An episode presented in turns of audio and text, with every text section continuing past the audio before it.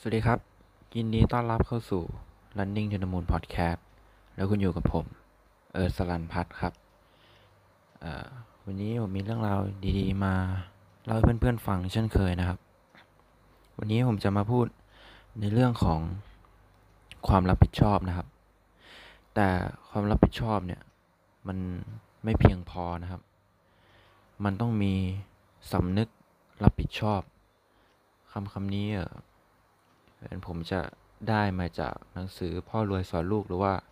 หนังสือ The Fast Lane ของ M MJ Rowling นะครับ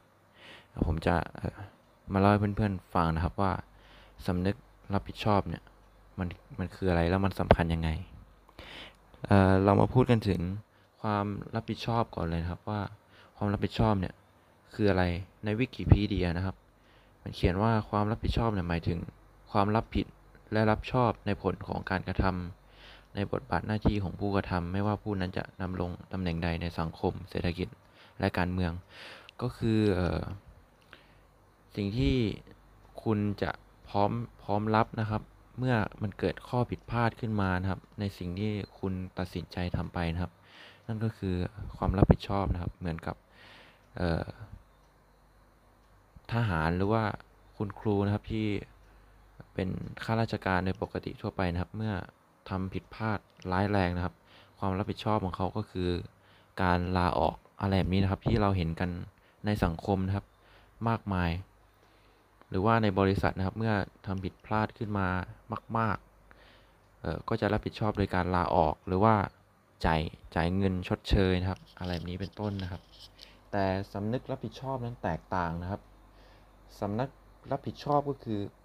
คุณคุณจะต้องไปแก้ไขที่ต้นต่อของปัญหานะครับ แล้วก็วิเคราะห์ปัญหา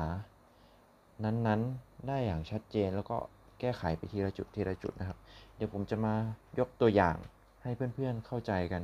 แบบง่าย ๆนะครับ เหมือนกับคุณเรียนหนังสือหรือว่าคุณทำงานอยู่ แล้วคุณ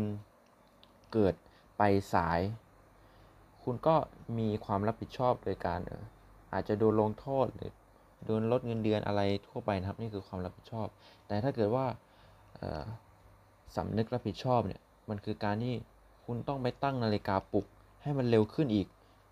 ที่คุณไปสายเนี่ยเพราะว่าคุณอาจจะไป9ก้าโมงแต่คุณตื่น7จ็ดโมงแล้วมันสาย คุณคิดว่ามันตื่นสายมันไม่พอ คุณทำเอ่อกินข้าวเดินทางอาบน้ำอะไรทุกอย่างเนี่ยมันไม่ทัน คุณก็ต้องตั้งนาฬิกาให้มันเร็วขึ้น นี่คือสำนึกรับผิดชอบนะครับ พื่อไม่ให้คุณไปสาย หรือถ้าเกิดว่าคุณลืมกุญแจรถซ้ำๆในทุกๆวันสำนึกรับผิดชอบของคุณเนี่ยก็คือการที่คุณเอากุญแจไปที่ที่แบบทำเเป็นตำแหน่งที่มันควรจะวางไว้ครับ หรือว่าที่ที่แบบคุณสามารถที่จะหยิบมันได้ง่ายทำให้คุณแบบไม่ต้องลืมมันอีกครับ ถ้าเกิดว่าคุณลืมกุญแจรถซ้ำๆเนี่ยก็หมายความว่าคุณไม่มีสำนึกรับผิดชอบ ถ้าคุณยังหลงทางหลงลืมซ้ำๆเนี่ย ก็หมายความว่า คุณยังไม่ได้ศึกษาเส้นทางให้ดีก่อน คุณก็ไม่มีสำนึกรับผิดชอบเออเหมือนกับเคสผู้หญิงคนหนึ่งนะครับ ที่ไปทานข้าวที่ร้านอาหาร แล้วโดนโจรขโมยกระเป๋าตังค์เขาเนี่ย ซ้ำซ้ำซ้ำแล้วซ้ำล่ำแต่ว่าเขาก็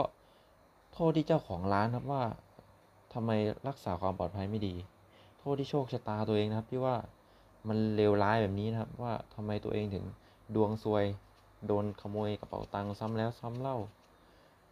แต่ลืมโทษตัวเองไปเลยครับ ที่ว่าเขามีนิสัยที่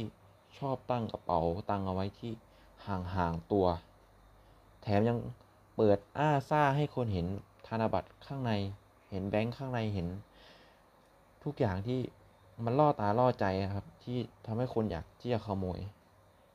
เมื่อโจรเห็นเมื่อคนที่เห็นก่อนที่เขาจะเป็นโจรเขาเห็นนะเขาก็ โอ้โหมันมันใครบ้างครับที่ว่าอยากจะไม่ขโมยในจังหวะนั้นนะครับ คุณก็ต้องมีสำนึกรับผิดชอบในตัวเองครับที่แก้ไขให้ตรงจุด วันนี้ผมมาแบบสั้นๆนะครับ แบบง่ายๆ กระทัดรัด แล้วผมขอจบจบที่ว่าชีวิตก็เหมือนกับ การฝึกกระโดดเชือกนะครับ ถ้าคุณเรียนรู้ได้ไว คุณก็ไม่เจ็บตัวมากนะครับ แต่อย่าลืมนะครับว่า คุณทำอะไรใหม่ ๆ เนี่ย เหมือนคุณกระโดดฝึกกระโดดฝึกกระโดดเชือกใหม่ๆเนี่ยยังไงคุณก็ต้องเจ็บตัวเป็นธรรมดาครับ คุณต้องแก้ไขมันแล้วก็เรียนรู้ แล้วก็ไม่ให้มันกลับไปเป็นเหมือนเดิมอีก สวัสดีครับ